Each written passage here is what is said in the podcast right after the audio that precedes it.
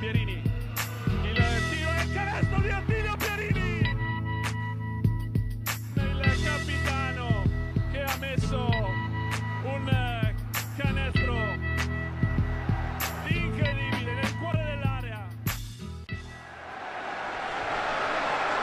Salve, ben ritrovati a una nuova puntata di Immarcabili. Si torna a pieno regime questa settimana, visto che comunque eh, nel prossimo weekend si partirà anche con la Serie C Gold, si ritornerà appunto in campo anche con la Serie C Gold, ma andiamo con ordine perché appunto nello scorso fine settimana invece sono già tornati in campo Serie B e Serie C Silver. Partiamo dal terzo campionato nazionale, ovviamente il campo principale era quello eh, del derby tra Ancona e Iesi, ne è uscita vincitrice la Luciana Mosconi, Luciana Mosconi che ha sostanzialmente controllato la partita dall'inizio alla fine, un po' a strappi, diciamo, Iesi che più volte ha provato a riavvicinarsi, poi la eh, spallata finale appunto nell'ultimo quarto, eh, trovando sempre protagonisti diversi, Ancona veramente brillante soprattutto a livello offensivo, Iesi un po' in down invece da quel punto di vista e anche a livello difensivo ha sofferto soprattutto tantissimo dentro l'area.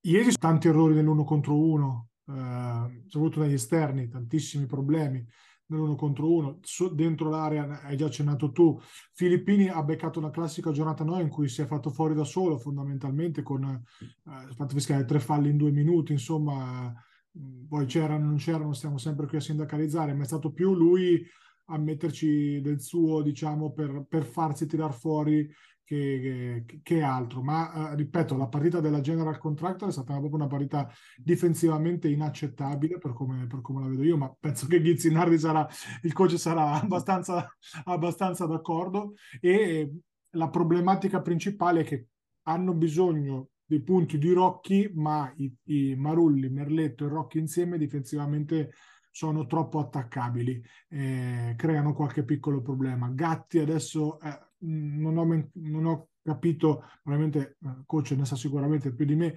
però sta giocando meno rispetto a quando comunque partiva in quintetto e giocava di più. Chiaramente quando hai un attaccante come Rocchi è ovvio che non può giocare 15-18 minuti come, eh, come, giocava un mese fa.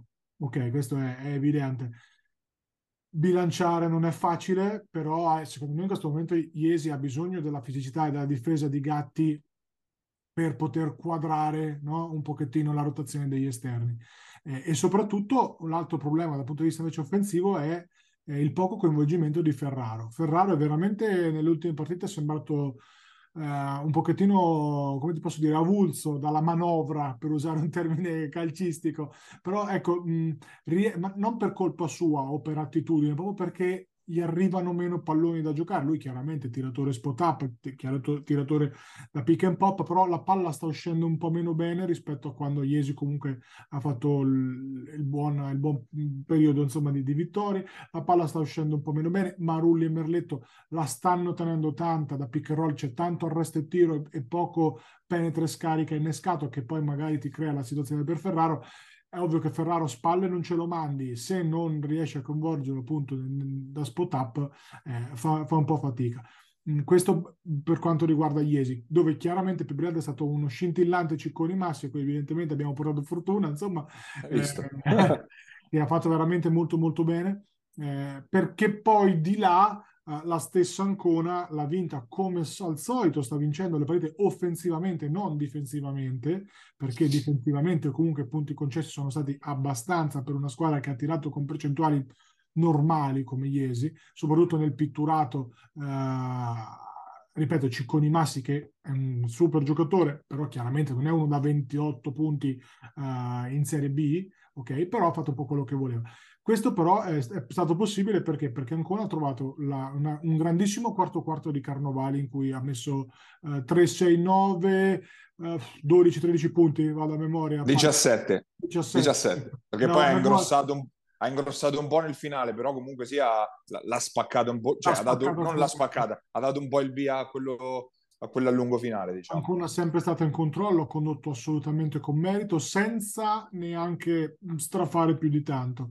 Uh, si è visto un grandissimo Bedin, sia in, in, innanzitutto nei tiri liberi, dove è stato meno falloso del solito, insomma ha tirato bene, e per lui è importante chiaramente, sia dal punto di vista proprio atletico, comunque ha tirato giù un bello schiaccione, si vede che è in una condizione atletica migliore, secondo me è, è, come ti posso dire, eh, deve essere rimesso in quintetto titolare perché? Perché nel momento in cui Am- Ambrosino fa canestro a tre punti o ti aiuta poco come 5 e quindi secondo me la presenza di Bedin in questo momento deve, essere, deve ritornare centrale se è mh, come ti posso dire eh, ritornato come sembrerebbe fisicamente a posto. Solita partita eh, solidissima di Giombini ma questa ormai non è, non è, una novità e di Ciribeni che lui è stato quello che ha dato il primo quarto l'allungo eh, comunque ha incanalato insomma la la partita e eh, da notare dal punto di vista tattico che nel ruolo di tre si sono alternati sempre Ciosca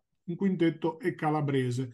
Questo perché secondo me eh, in questo momento ancora vuole un giocatore più fisico eh, nel ruolo di tre, quindi di far giocare Ciribeni, Panzini, Carnovali, per intenderci, tutti e tre insieme ad oggi non se ne parla, proprio per una questione di di, di, fisicità, io credo, per poterla appoggiare un po' spalle, un po' come succedeva con Cacacel l'anno scorso. Insomma, ecco. Ancona che ha fatto una, una, buonissima partita, dove ha trovato grandissime soluzioni, ma perché, ripeto, Iesi comunque eh, deve fare molto di più se vuole pensare di andare a vincere ad Ancona. Si è visto anche il nuovo acquisto in casa Luciano Mosconi, vero Filippo Guerra, che ovviamente non si poteva pensare che eh, facesse 20 in 37 minuti, insomma, però comunque uscendo dalla panchina ha dato il suo contributo, un paio di canestri se non sbaglio nel terzo quarto, anche per, per alimentare un po' il, il vantaggio biancoverde.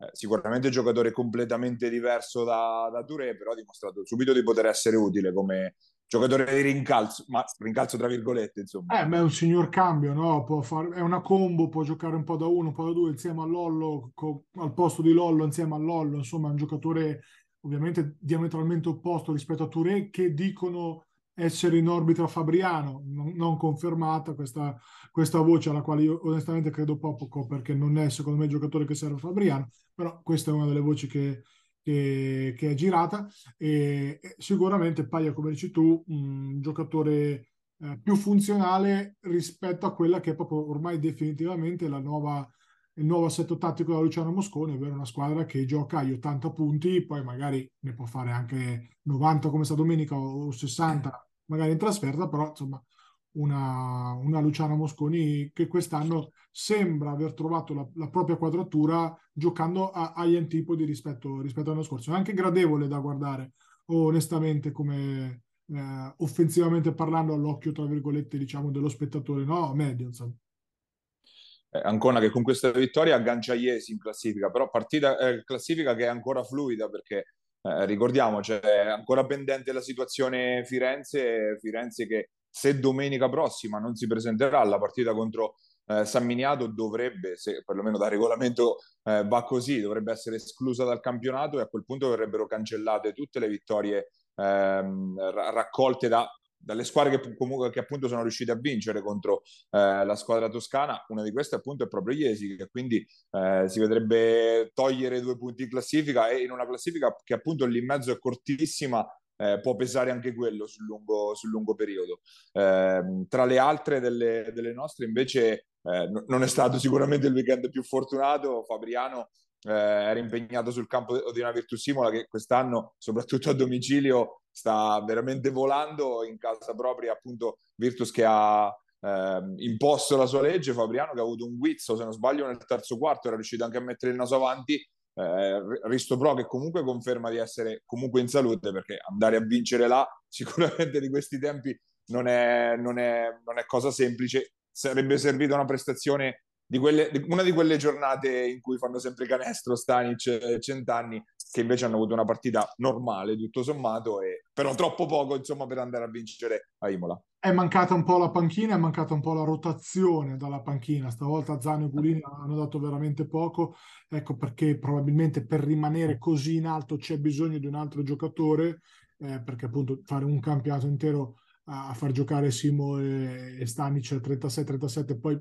incappi in giornate così, però Fabriano comunque ha fatto canestro. Il problema è stato che Mladenov in questo momento è in versione eh, Laganata. Superman. Eh, sì, sì, sì, tipo 20 e 18, 22 e 18, una partita senza senso. E da notare anche Luca Ganassi, califfo delle minors fino a, a, qualche tempo fa, che era uno de, de, dei motivi paglia per cui ti dicevo che questa Virtus Imola secondo me poteva, poteva eh, quarta non me l'aspettavo neanche io io l'avevo data più alta. Ma neanche loro immagino. Esatto l'avevo data più alta. Però Uh, questi giocatori qua, califfi delle minors, ma uh, sono giocatori veri, un po' lo conoscevo quel sommerso lì eh, del Riminese e dintorni e ti devo dire che non me l'aspettavo, ecco, mi aspettavo non così, però ci poteva stare. Ovvio che è Mladenov in questo momento che li fa stare lassù e non magari nel settimo, ottavo, nono posto in cui me li aspettavo, me li aspettavo io, però se Mladenov è questo è, t- tantissima roba, cioè forse eh, vedi Giombini settimana scorsa, un occhio magari dalle categorie superiori qualcuno, qualcuno glielo dà, però ecco, un Aristopro che è mancata un pochettino difensivamente e, e è mancata nel nei, nei ricambi. Ecco, mh, mm, direi che la chiave è stata un, un, pochettino, un pochettino questa, perché poi se vai a vedere Petracca il suo l'ha fatto, eh, mm, Verri, soprattutto Verri, Esatto, Verri e Pappa loro l'hanno fatto. Non vince Dimola se uno tra Stanic e Centani non fa la partitona, eh, questo è evidente, insomma. Però eh, sconfitta che, che, ci sta per, per come è maturata, per, per il campo, come hai detto tu, e per il momento insomma, di Imola, che eh, ripeto, neanche nelle mie più rose aspettative me la immaginavo quarta, ma inizia a, gli indizi iniziano a essere tanti, insomma, per, per il fatto che Imola possa rimanere lassù, magari non farà quarta, però ecco, quindi dal quinto al sesto, settimo può rientrarci assolutamente. C'era stato, come dicevi, Gabri, il rumor di Touré la scorsa settimana che sembrava essere stato perlomeno offerto sicuramente a Fabriano, ma smentito da, da più parti poi in seconda battuta, quindi per adesso nulla di, di, confermato, sicuramente Touré cerca collocazione e evidentemente anche le squadre della zona uno sguardo l'hanno dato, Fabriano che è attesa domenica a un derby perché eh, riceve appunto la visita della Golden Gas Senigallia, una Golden Gas che eh, invece è andata a un, a un, soffio, diciamo da una prodezza di Vico, eh, da un, a un Vico, esatto. a un Vico dalla, dal battere Faenza, Faenza che proprio con questa tripla, questo canestro senza senso nel finale di Vico ha, si è presa vittoria e qualificazioni in Coppa Italia, ecco, tra parentesi appunto Rieti e Faenza già con una giornata di anticipo rispetto all'ultima di regular season già qualificate appunto per le Final Eight di Coppa Italia. Eh, Senigallia che comunque ha dato una bella risposta, ha trovato subito qualcosa di concreto dall'ultimo arrivato, da Giannini che comunque eh, rientrava da un infortunio e non era assolutamente scontato. Ha sparato 30 minuti via andare. ecco Ecco, ma comunque sì, dando, sì. Non, non, facendo il, lo spettatore, quindi partita sicuramente solida anche da parte sua e Senigallia che mostra un, un po' anche un'inversione di rotta rispetto alle ultime partite prima della sosta. Dal punto di vista dell'atteggiamento, dal punto di vista, come ti posso dire, della, proprio della prestazione, assolutamente sì e, e secondo me dimostra anche uh, quelli che sono stati un po'... È ovvio che devi... Adesso devi fare un ragionamento diverso senza Santucci con Giannini cambia la fisicità di questa squadra, non la perimetralità, anzi, però cambia la fisicità soprattutto in difesa, la possibilità magari di cambiare su più ruoli, eh, cambia, cambia un po' il modo di giocare. Giannini può agire anche da playmaker secondario che secondo me, visto insomma la, eh, la fatica, non ti dico la fatica, però il rendimento un po' mediocre che sta avendo Valle non è male come alternativa a Giacomini. Eh, dicevo, eh, si sono viste le, le, buone cose della parte finale di stagione, eh, il Musci un pochettino più coinvolto, il buon, buon apporto di Lemmi, eccetera, eccetera. E, ripeto, per giocartela alla pari comunque con la seconda forza del campionato, eh, devi fare una super prestazione corale e così, così onestamente è stato.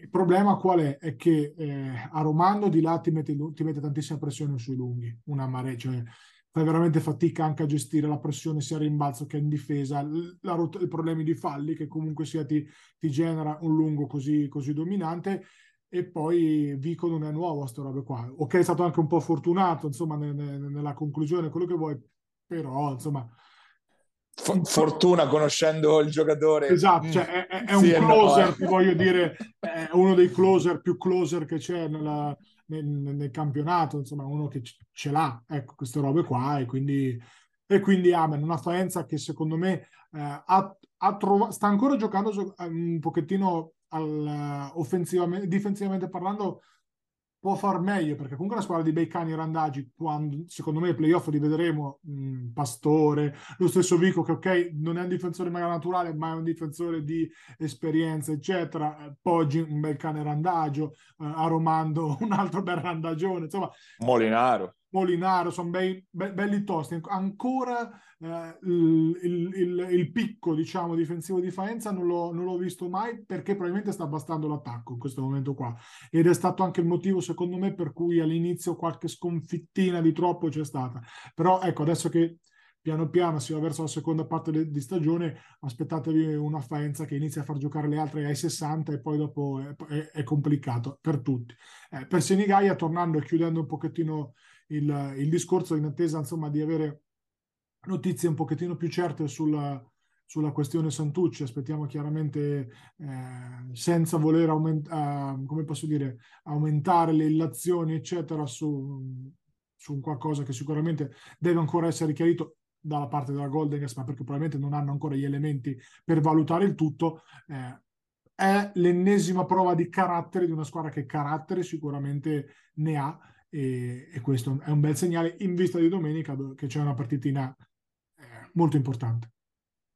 Eh sì, appunto, come dicevamo, Senigallia in trasferta sul campo di Fabriano, Ancona invece per tornare al, al, quadro delle partite del prossimo weekend sarà sul campo di Faenza, appunto, quindi partita tutt'altro che semplice per la Luciana Mosconi. Ricordiamo che è l'ultima del eh, girone d'andata, la General Contractor Iesi ospita Ozzano, mentre tornerà anche in campo la Alleimatelica, Alleimatelica che ha sfruttato un'ulteriore un settimana di stop appunto per, eh, perché Firenze come avevamo annunciato non si è presentata appunto alla partita, ne ha guadagnato due punti virtuali di fatto in classifica la Alley perché se le cose andranno come dovrebbero andare. La settimana prossima potrebbero essere di nuovo tolti questi due punti all'Alle appunto in conseguenza della ormai probabile appunto il probabile abbandono, la probabile rinuncia della eh, pallacanestro Firenze, eh, Matelica che ne ha approfittato anche per fare un, un movimento di mercato secondario ma che comunque, eh, comunque rilevante perché eh, c'è stato l'infortunio di Samuele Polselli alla spalla, infortunio che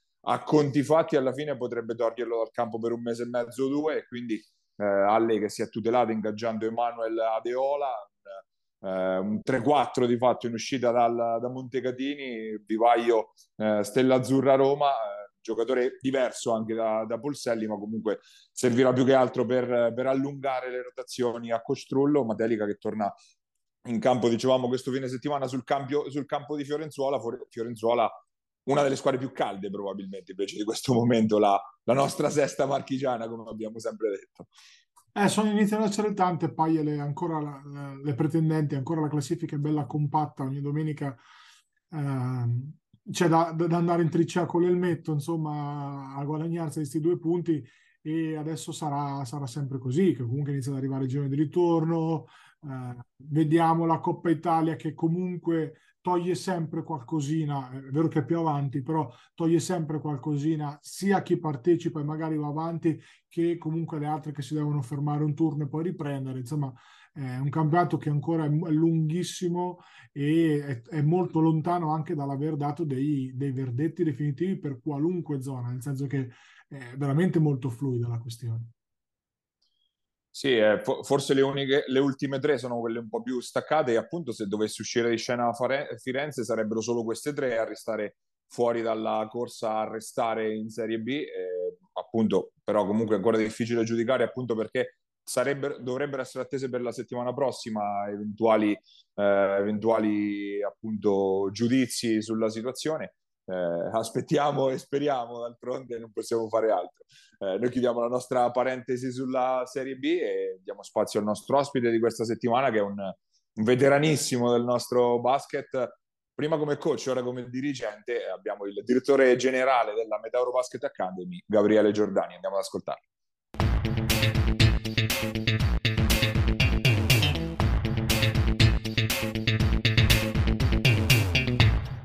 Nostro ospite questa settimana abbiamo una figura conosciutissima nel nostro basket, prima come coach, ora come dirigente, il direttore generale della Metauro Basket Academy, Gabriele Giordani. Grazie di aver accettato il nostro invito innanzitutto. Grazie a voi dell'invito, grazie, un piacere. Allora, ovviamente partiamo dalla, appunto dal pro- progetto Metauro Basket Academy, un progetto che, del quale abbiamo parlato tante volte, anche perché sicuramente è un unicum per una regione dove i campanili sono sempre importantissimi, ognuno tende sempre a difendere il suo personale, invece voi siete riusciti a fare qualcosa di, di controcorrente, appunto, quindi a mettere insieme diverse realtà, sicuramente Fossombrone è quella di riferimento, però anche tante altre con una storia cestistica alle spalle. Ci parli un po' di come sta andando appunto il progetto Metauro a 360 gradi, diciamo. Allora, il progetto Metauro sta andando bene. Eh, sì, siamo contentissimi di quello che stiamo facendo e vorremmo ampliarci ancora di più perché secondo noi il, il campanilismo dovrebbe essere messo da parte. Noi con Fermignano siamo riusciti cinque anni fa a fare questo, prima a provare, abbiamo visto che la cosa funzionava e siamo andati sempre avanti. Poi ci stiamo allargando, abbiamo aperto un centro mini basket a Urbino, e questo chiaramente è solo l'inizio perché lì non c'era niente, perlomeno, o meglio, facevano qualcos'altro, voglio dire, ma noi adesso abbiamo preso in mano e stiamo cercando di fare qualcosa da zero per poi, diciamo, ingrandire e poi cercare di, i ragazzi, una volta che escono dal mini basket, portarli nella Metauro eh, in modo che possano fare i campionati con noi. E quest'anno stiamo collaborando anche con Fano, poi adesso vedremo che sviluppi ci saranno, ci dobbiamo incontrare nei prossimi giorni con il presidente eh, di Fano e vediamo quello che possiamo fare. Abbiamo un centro mini basket, un, perlomeno facciamo attività anche a um, Tavernelle, dunque abbiamo sotto di noi la promozione di Calcinelli, dunque diciamo ecco, ci stiamo allargando molto, ci vorremmo allargare di più, noi abbiamo parlato anche con Qualagna, con Cagli, con Urbani, abbiamo provato anche con loro, per il momento loro ci hanno detto di no, ma noi non demordiamo, ci proveremo, torneremo alla carica perché secondo noi se ci mettiamo insieme possiamo solo che migliorare a sviluppare il basket in queste zone e magari fare un'unica prima squadra fino alla Serie B, non so, questo è il sogno dove vorremmo arrivare noi. Eh, credo che se tutti lo capiscono possiamo solo che trarre giovamento tutti quanti, perché se aumentiamo i numeri sicuramente si può lavorare meglio e fare una selezione migliore sui ragazzi. Noi già quest'anno facciamo under 15 eccellenza, under 17 eccellenza, under 19 eccellenza, dunque voglio dire, in più facciamo eh, under 13, voglio dire, dunque abbiamo due gruppi under 15, due gruppi under 17, due gruppi under 19 che facciamo anche regionali. Abbiamo messo insieme e qui ci siamo riusciti da under 13 femminile, perché siamo noi, Fermignano, eh, Urbania, Acqualagna, Sant'Angelo in Valle. Dunque, diciamo, speriamo che la femminile apra le strade anche alla maschile, insomma, ecco, dunque ci stiamo muovendo tanto, abbiamo allenatori come Ciamocco, Paolini, dunque, diciamo, ci stiamo muovendo nella speranza che tutti ci seguono e ci appoggiano perché chiaramente il progetto è grande e da soli forse facciamo fatica a portarlo avanti. È chiaro che tutto l'entroterra del Pesarese è sempre stato comunque un, un, territorio molto fertile, al di là del... È ovvio, il riferimento è sempre stato Pesaro, però credo che l'idea sia quella quindi di avere un'alternativa appunto che sia nel, baricentrica nell'entroterra che possa fare un po' da raccordo tra tutte quante queste, queste realtà, giusto Gabriele?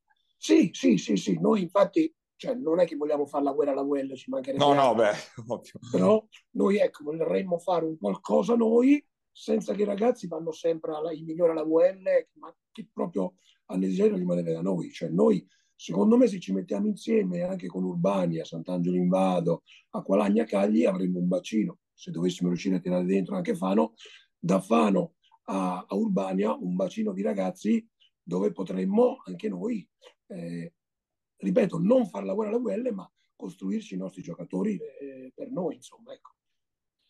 Eh, hai sfiorato il discorso prima squadra, il sogno di riportarla, perché poi Fossombrone in Serie B c'è stato e come in passato, eh, di, appunto portare questa realtà fino alla Serie B, adesso siete comunque una delle realtà più solide sicuramente della C-Silver. quali sono gli obiettivi più a breve, magari o comunque ne, nei prossimi anni dove volete arrivare? Ecco. Allora, adesso noi quest'anno abbiamo fatto, perché l'avevamo programmato, forse anche un rischio, una squadra molti under 19 sono in prima squadra, chiaramente rinforzata da senior.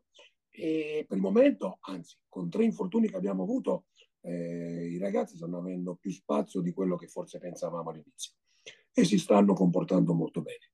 E il nostro obiettivo è quello uno di rimanere nella C unica l'anno prossimo, dare sempre più spazio ai nostri giovani e poi, ripeto, mm, in futuro, fra qualche anno, magari puntare alla Serie B. Visto che adesso eh, ci sarà la divisione di nuovo della Serie B, no, interregionale e la B di eccellenza, dunque chiamiamola per capirci la vecchia B2, noi vorremmo provare fra qualche anno magari a stare lì, ma soprattutto con le nostre forze. Infatti il passo di quest'anno è stato per capire sui ragazzi, su chi possiamo puntare e come stiamo lavorando sui ragazzi. Possono tenere questa categoria? Possiamo puntare ad avere 4, 5, 6 ragazzi nostri per poter fare quel campionato? Perché a prendere 10 ragazzi da fuori diventerebbe un costo insormontabile e non avrebbe senso poi lavorare così tanto il settore giovanile se poi andiamo a prendere sempre da fuori. Dunque, ecco, vorremmo costruire giocatori per noi, se poi vengono giocatori anche per categorie superiori siamo contenti per loro. Eh, campionato di C-Silver eh, quest'anno abbastanza particolare, ovviamente condizionato dalla, appunto dalla, dalla formula, dalla riforma del, dei campionati che verrà. Ce, ce, lo inquadri un po'? Noi ne, ne, parliamo sempre, ma facciamo anche un po' fatica a inquadrarlo. Quest'anno davvero sembra quasi anche un po' spaccato a metà questo torneo. Allora sì, mh, mm, sembra di sì, perché ci sono secondo me alcune squadre che non hanno fatto investimenti oppure non, non è che uh, puntano proprio a rimanerci. Se ci riescono bene, se no se andiamo in Serie D eh, penso che la prendono così, insomma, ecco perché io adesso non ho visto la partita, l'ultima d'Urbania, ma vedendo il risultato 40 punti sicuramente eh, diciamo che forse ecco, Umberti ha fatto con i suoi e non credo che l'aspirazione per forza sia quella di rimanere nella C unica. Però mh, sicuramente il campionato sta spaccando, è un campionato difficile, Loreto sta dominando e questo sicuramente sembra che abbia delle diciamo, prospettive di arrivare subito in Serie B, dunque voglio dire, eh, stanno confermando questa volontà. Poi ci sono altre 5-6 squadre, secondo me, che sono più o meno sullo stesso piano e si giocheranno questi sei posti poi chiaramente lì ci sarà un terno all'otto per il settimo posto, perché poi la federazione ha chiamato playoff, ma non è playoff, è playout. Un playout, ecco. Esatto, perché una volta i playoff, diciamo, se vinci il playoff vai su, eh. qui se vinci il playout rimani, dunque le altre retrocedono. E chiaramente otto retrocessioni sono tante, sono tantissime in un campionato così dove fino all'anno scorso o due anni fa venivano, facevano iscrivere chiunque. Poi io capisco che ci sarà bisogno anche di fare riforme, ma otto retrocessioni sono tantissime e mettono in crisi tante tante società. E adesso vediamo chiaramente con l'inizio del girone di ritorno, secondo me qualche società magari se vede che non riesce a stare nelle prime sei, eh, non dico che molla, però sicuramente comincerà a programmare la stagione successiva. Insomma, ecco. Comunque un campionato difficile, ogni partita va giocata. Non c'è partite scontate perché chiaramente più si andrà avanti, più qualcuno potrà giocare per evitare l'ultimo posto e provare a giocarsi tutto in questi play-out. Eh, tu ormai da, da, qualche anno hai scelto di fare un passo no, non indietro, diciamo di lato, come si dice spesso, da, dalla panchina appunto alla dirigenza. Come è maturata questa, questo cambio di rotta, insomma, tuo personale?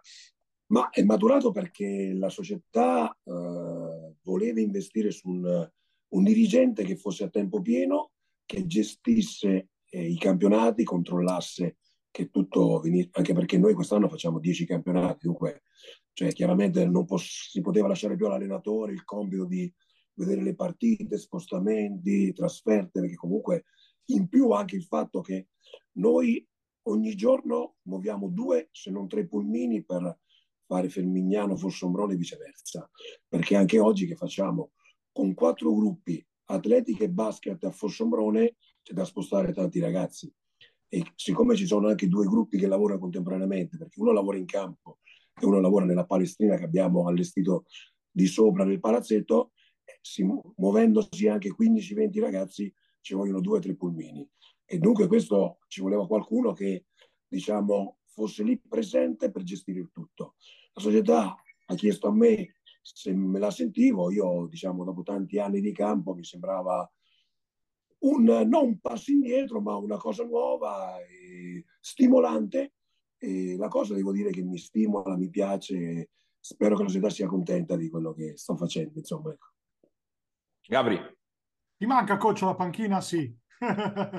allora, non mi manca perché comunque continuo ad allenare quest'anno con l'Under 17 eccellenza. Negli anni scorsi ho sempre allenato il gruppetto, voglio dire, un gruppo ce l'ho e diciamo il campo non, no, sinceramente non mi manca, nel senso che perché il ruolo dirigente a tempo pieno sono impegnato, tra virgolette, 24 ore su 24, perché chiaramente non si finisce mai, no? Come quando uno finisce allenamento, magari alle 9 e mezza, 10 la prima squadra, torni a casa e per quella sera è finito. Qui chiaramente magari c'è il presidente che manda un messaggio, chiede, oppure c'è qualcuno che chiede per domani cosa c'è da fare, o per esempio adesso abbiamo un argentino che è rimasto qua, che si è operato, allora mi scrive, domani ho ad andare al fisioterapista, mi puoi accompagnare alle 10? E dunque diciamo non si finisce mai.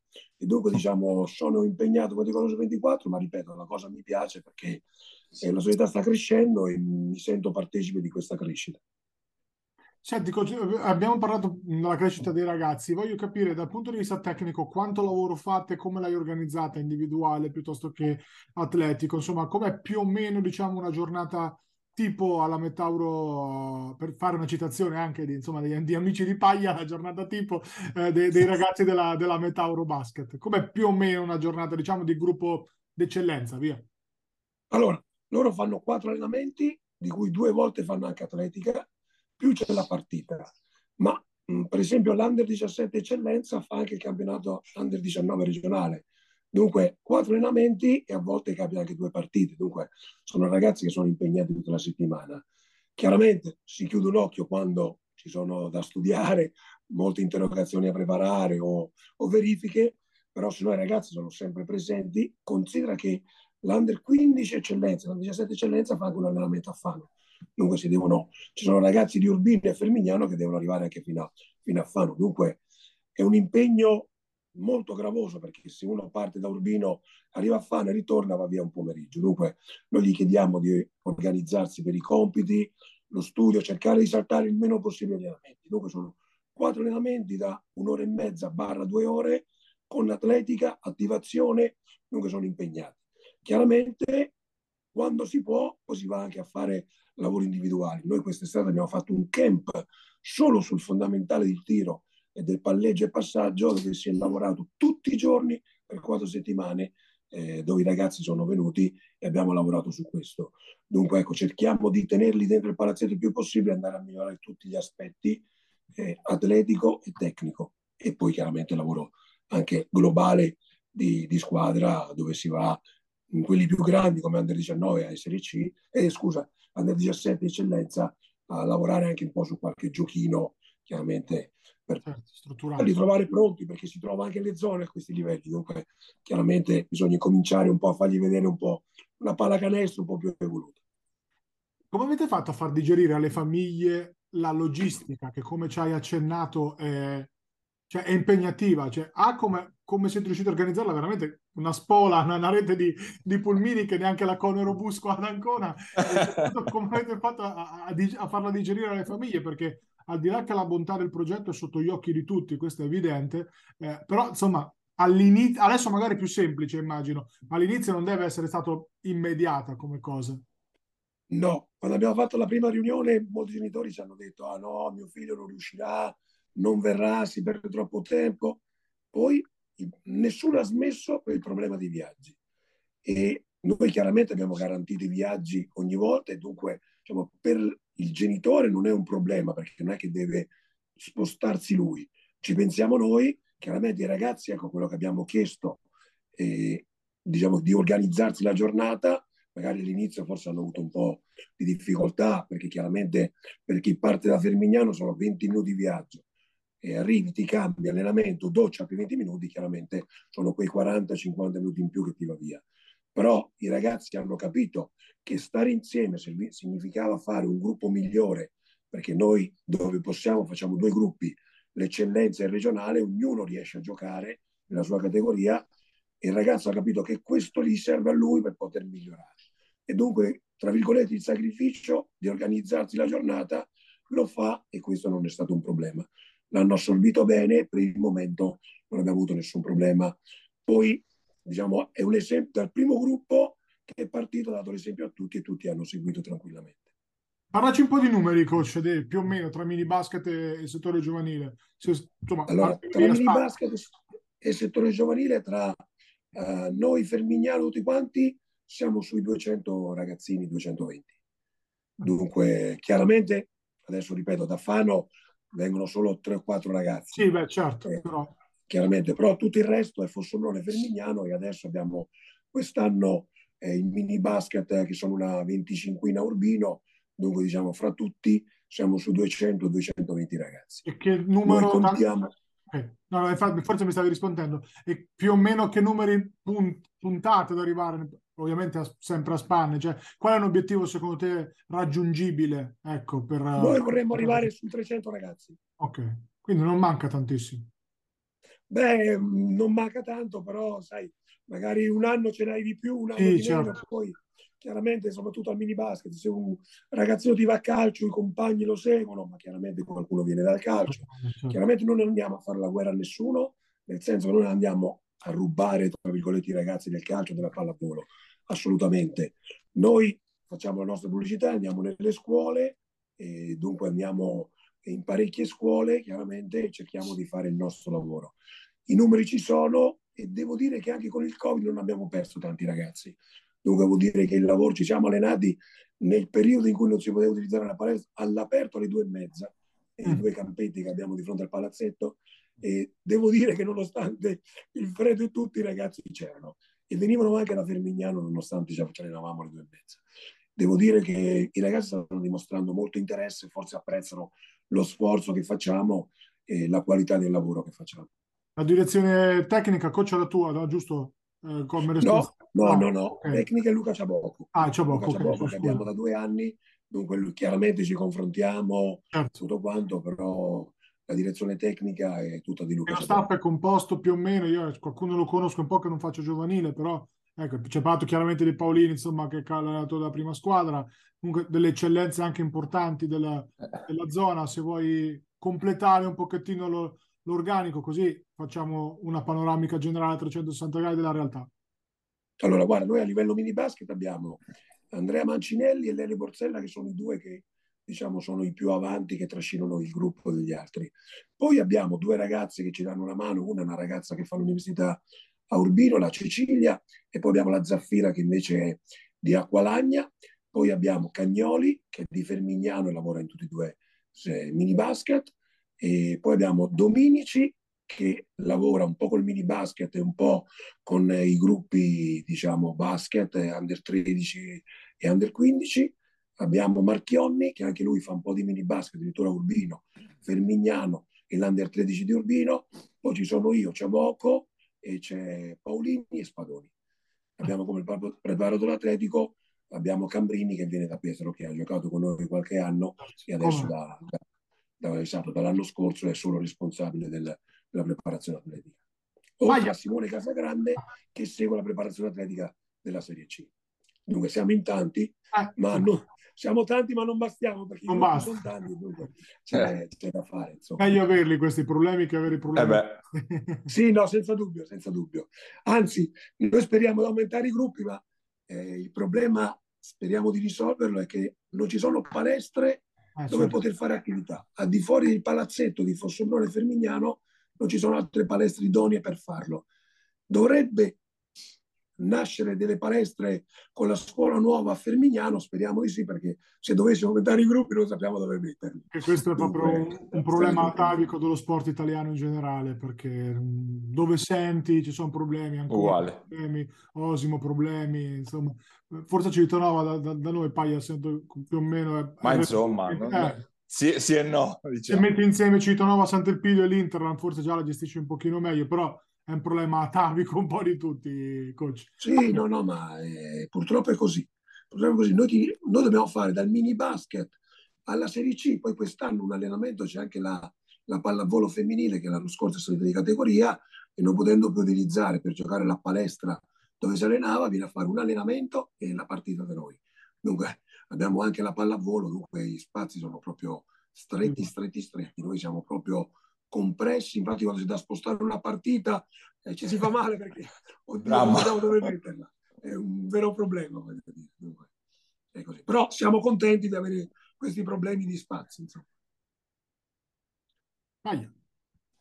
Per, per, chiud- per, eh, concludere, diciamo, ripercorro velocemente la carriera di coach Giordani, iniziata appunto eh, a Fabriano, sicuramente in, prima come assistente del Fabriano Basket, poi da capo allenatore con la Spider, la, ovviamente per tanti anni a Fossombrone, le esperienze fuori regione ne ricordo un paio perché sono sicuramente qualcuna me la perdo tra Trento e Latina sicuramente ricordo quella di Firenze una delle, delle ultime parto proprio da, da, qui visto che Firenze è un po' arrivata sul, è sulla bocca di tutti per la situazione della squadra di Serie B eh, re- tu conosci un po' la realtà appunto anche se hai allenato l'altra società, l'Africo eh, che, che, realtà è dal punto di vista cestistico Firenze? Perché fa fatica poi a trovare sempre continuità nel basket? Allora, eh, perché lì c'è il calcio, c'è la Fiorentina ed è una cosa impossibile poter fare basket di alto livello secondo me. L'anno che c'ero io, soprattutto il secondo anno, avevamo trovato uno sponsor, Ennegan, che metteva molti soldi. Il problema è che il presidente dell'Africa, che non, poi non compariva come presidente, ha manie troppo di grandezza. Secondo me all'Africa si potrebbe fare basket fino alla Serie B, perché è una polisportiva dove c'è basket, calcio, podistica, bocce e pesca. Ma è un posto attaccato al Franchi veramente bello, con dentro del verde, una bella palestra rimessa a nuovo quando ci furono i mondiali di ciclismo che arrivarono proprio lì, e dunque, ripeto, lì si può fare veramente basket. Il problema è che eh, le persone che ci sono, la Sangat sta lavorando bene, però secondo me non si può arrivare a competere con il calcio. Se vuoi competere con il calcio, hai perso già in partenza. Devi fare il basket con le tue forze senza andare a cercare di ostacolare il calcio, perché non puoi competere con loro, con gli sponsor di loro e compagnia bella. Però secondo me basket a Firenze si può fare, in una certa eh, maniera. Ovviamente l'altra realtà che conosci benissimo è quella di Fabriano, hai vissuto appunto prima l'epopea del Fabriano Basket, poi quella da, da, da super protagonista, quella della Spider, adesso c'è un'altra realtà che è la Janus, eh, Com- come la vedi insomma vista da fuori eh, questa, questa, rinasc- questa ennesima rinascita del basket fabrianese? Guarda, è un peccato perché era, era arrivata in Serie A e speravo che ci rimanesse perché da Fabrianese eh, chiaramente ecco. Però il problema che sta succedendo a Fabriano è che non c'è nessuno che dà una mano. Se tu pensi che noi abbiamo quell'anno fallito per 60.000 euro, cioè non per 600, per 60.000 euro. Credo che all'epoca ancora c'era Merloni in piedi, che per lui era praticamente niente, ma non c'è interesse a far tornare il basket di una volta. Adesso sono, c'è molta crisi a Fabriano, molte aziende sono in difficoltà, la Merloni non è più eh, di Merloni, voglio dire, dunque ecco, è stata venduta e compagnia bella.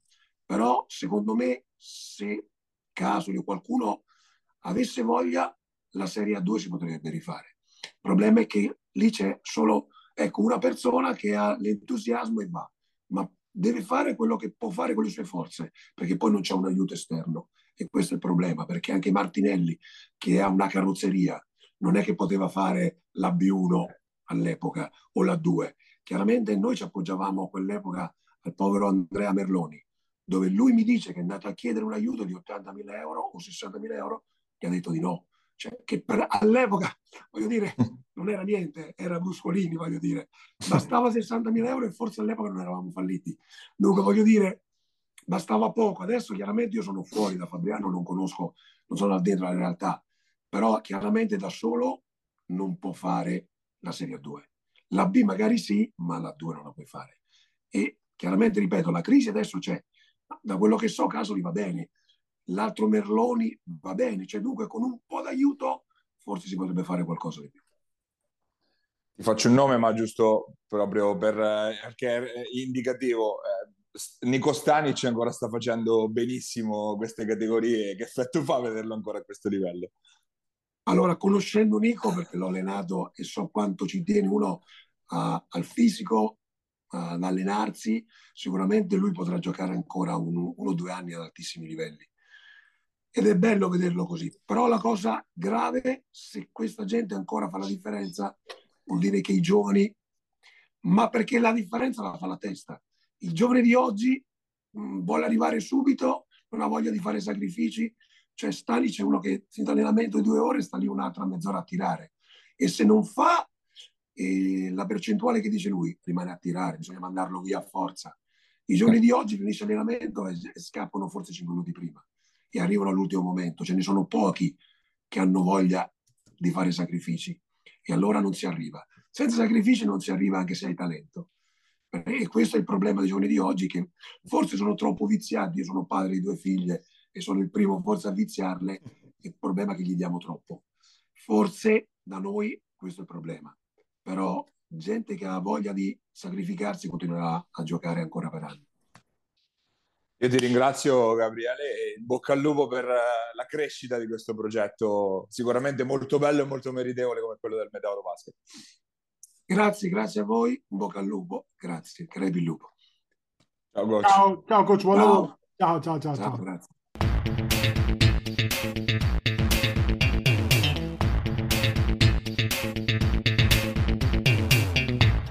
ed era Gabriele Giordani, il direttore generale della Metauro Basket Academy, Metauro una delle protagoniste della Serie C Silver, ma appunto questo fine settimana che verrà ehm, tornerà in campo anche la C Gold, C Gold che appunto era stata ferma invece nello scorso fine settimana e lo fa sicuramente in primis nel segno della sfida tra le prime due della classe, Virtus Civitanova e Attila Junior Porto Recanati che si sfidano appunto domenica al Pala Risorgimento all'andata vittoria di 4 di Porto Recanati e appunto eh, una sfida che può già essere significativa a livello di classifica, ma probabilmente forse più per la Virtus paradossalmente che con una vittoria darebbe una bella una vittoria ribaltando anche appunto il risultato dell'andata darebbe già una bella spallata nella corsa. Ricordiamo, non conta il primo posto, conta i primi tre, mm. pe- però si darebbe già una bella spallata alle inseguitrici con una eventuale vittoria. Sì, comunque vai a mettere un gap importante, il calendario della Virtus che è con dei bei trappoloni, è buono perché abbiamo sette partite in casa, però eh, ci sono dei bei trappoloni, insomma, sia in casa che fuori, a Montemarciano, a Montegranaro, a Foligno, eh, a, insomma, solo per fare, eh, per fare alcuni, ad Assisi, solo per fare alcuni nomi, insomma, quindi eh, è una partita che arriva troppo presto probabilmente per l'importanza che che potrebbe avere insomma, per entrambe, eh, perché eh, anche, anche Porto Recanati andrebbe 2-0 scontro diretto, quindi virtualmente più 2.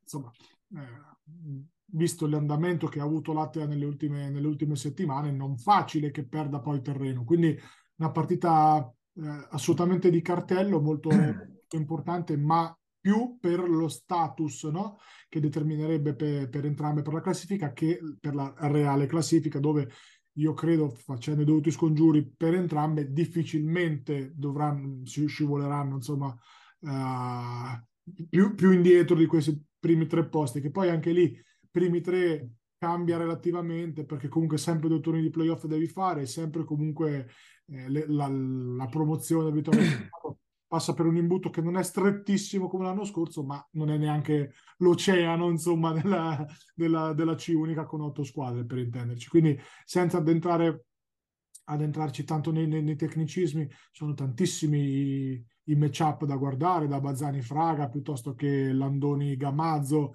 Eh, non ci sarà Botteghi, insomma, fa, perché è stato aggregato per, per, gli allenamenti e sta riprendendo da un infortunio molto eh, importante, insomma, che ancora è abbastanza lontano dalla preparazione. Però...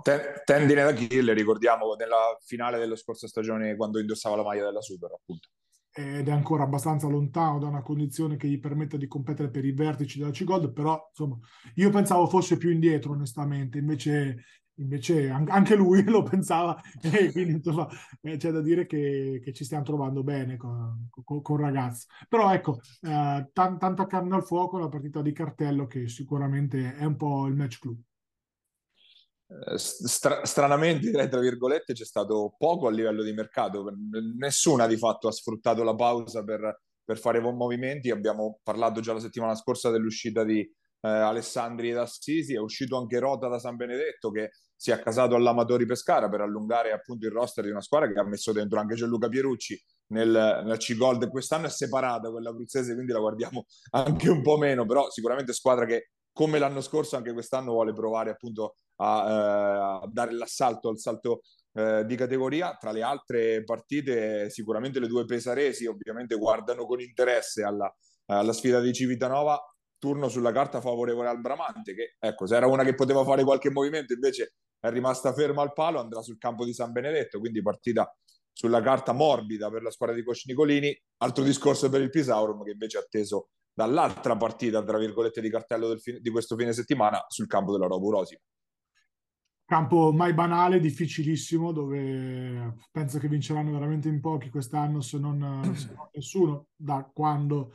è diventata la nuova conformazione, insomma, della Robur, Robur che è in pressing eh, materaziano, insomma, su, su Ciampaglia, eh, marcatura strettissima su Ciampaglia, insomma, si parla di uno scambio eh, con um, il lungo, lungo serbo, insomma, adesso mi sfugge il nome, abbiate pazienza, un scambio più con guaio, robe del genere, insomma, però ecco, c'è un discorso più o meno avanzato con Sant'Elpidio, Sant'Elpidio che chiaramente non vorrebbe perdere Ciampaglia gratuitamente, tra virgolette, ma almeno un rimpiazzo eh, lo vorrebbe avere, ecco perché si tratta, si, si parla perlomeno di questo. Ciampaglia che comunque ha a, offerte sempre per rimanere sul mercato. Poi a Max Nicolini mi ha smentito categoricamente l'uscita di, di Ricci. Non mi ricordo se avevamo detto nelle settimane scorse, avevamo detto Ricci ha semplicemente avuto un po' di problemi influenzali e quindi ha giocato poco per quello, ma no, non si muove da qua anche perché, e questo l'abbiamo sottolineato anche noi più volte, è un giocatore di rottura fondamentale in uscita dalla panchina per questo Bramante. Bramante che appunto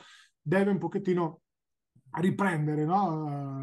la marcia che loro stessi, insomma, parlando sempre con gli amici, con Bramante, oltre che col coach, ancora devono capire uh, a cosa, a, a, a quale mh, problema, insomma, perché si allenano bene, non hanno problemi, poi probabilmente è solamente un, un, momento insomma, in cui le cose non ti riescono e alla prima occasione ti nervosisci un pochettino. È un momento che speriamo per loro sia, sia transitorio, tranne quando giocano con noi, ovviamente al ritorno. Insomma. Eh, del Pisaro, secondo me, eh, c'è da capire se Bini dovrebbe essere diventato sicuramente perché aveva una forma influenzale un po' brutta e quindi eh, ci sarà al, al 100%, io credo salvo infortuni di cui non sono a conoscenza. Eh, invece, diverso discorso di Cardellini che aveva un risentimento al, al polpaccio. Io credo che questo periodo di, di, tempo insomma, sia stato buono anche per lui, però è ovvio che con Cardellini o senza devi essere al top per giocare con Osimo e, e probabilmente fare la tua miglior partita. Insomma.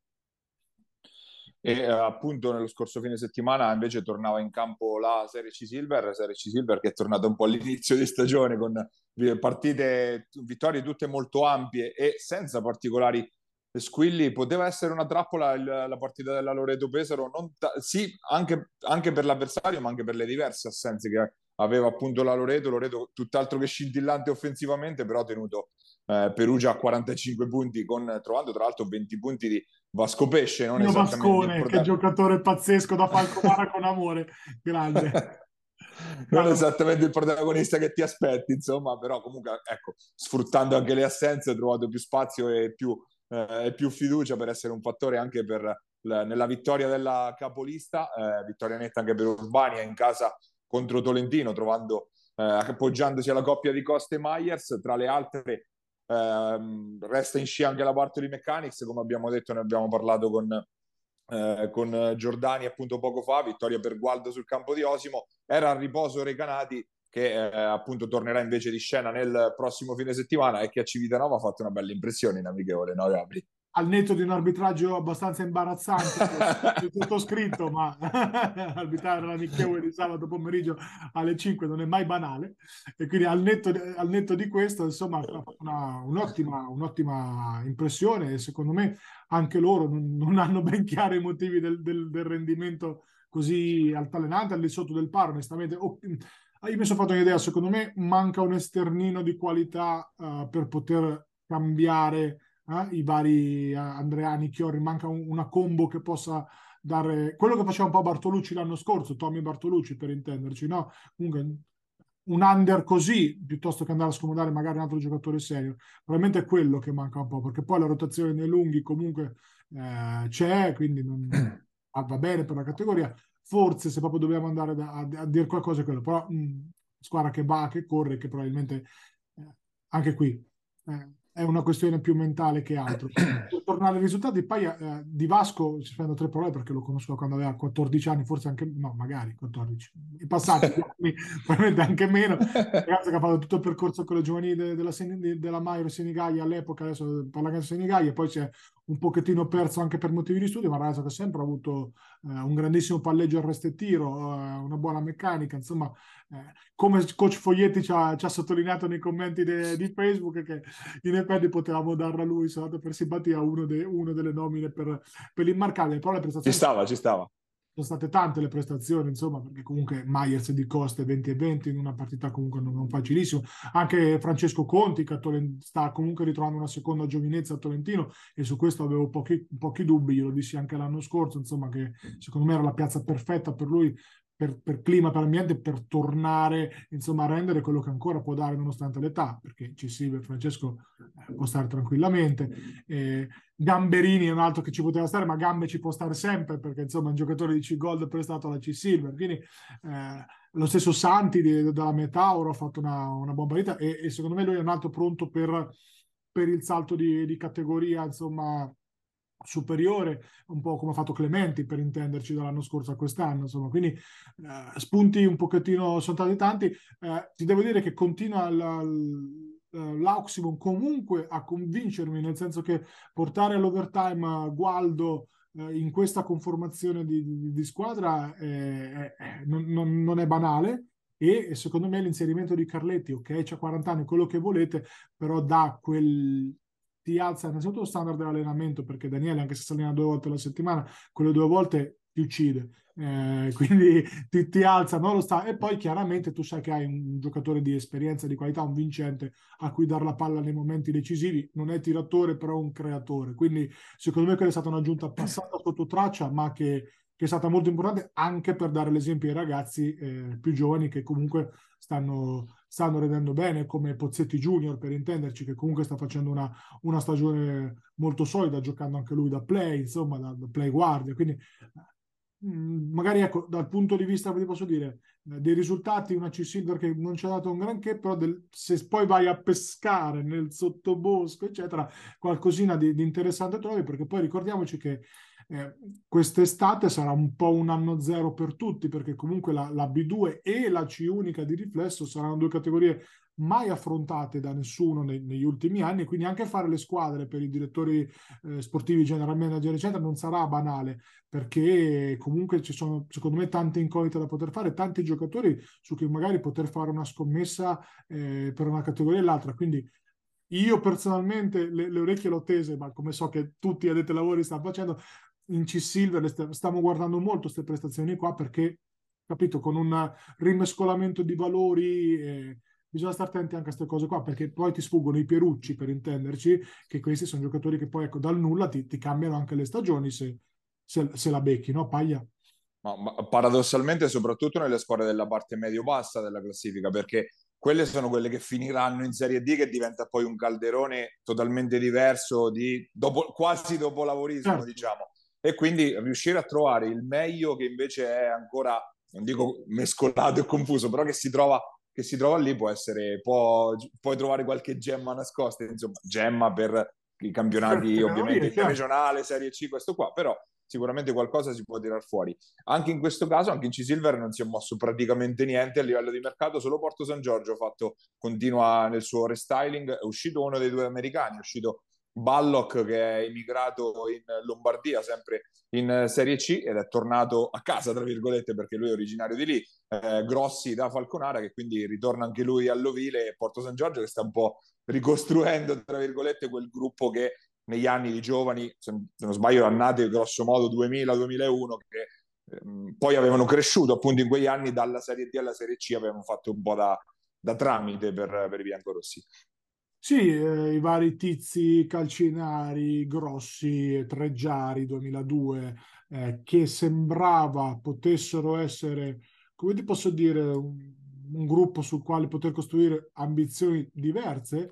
Io eh, Tizi me lo ricordo molto bene, playmaker di quasi 2 metri, 1,90 m, insomma, a cui però sono sempre mancati a questi ragazzi qualcosina per poter provare veramente a fare que, quel salto di qualità. Probabilmente anche un, una gestione sbagliata dal punto di vista della, della Virtus Porto San Giorgio che li ha tenuti nell'età in cui forse erano da dar via prima, ecco, per intenderci, cioè senza aspettare l'università, per intenderci, magari provare a fare una B uh, da under prima per, per, questi ragazzi qua non sarebbe stata un'opportunità da scattare, però sì, sostanzialmente uno, una, un ritorno all'origine. La rimpatriata. Sì, la rimpatriata, però è anche giusto che sia così, alla fine questa è la, è la classe, insomma, migliore del, degli ultimi anni ed è, ed è, giusto, ed è giusto che sia, che sia così, assolutamente.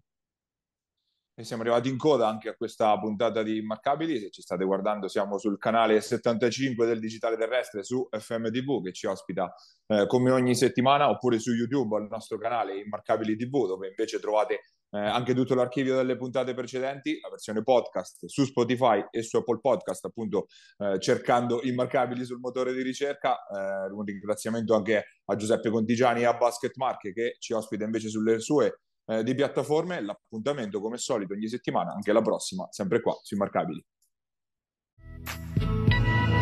Pierini, il tiro il canestro di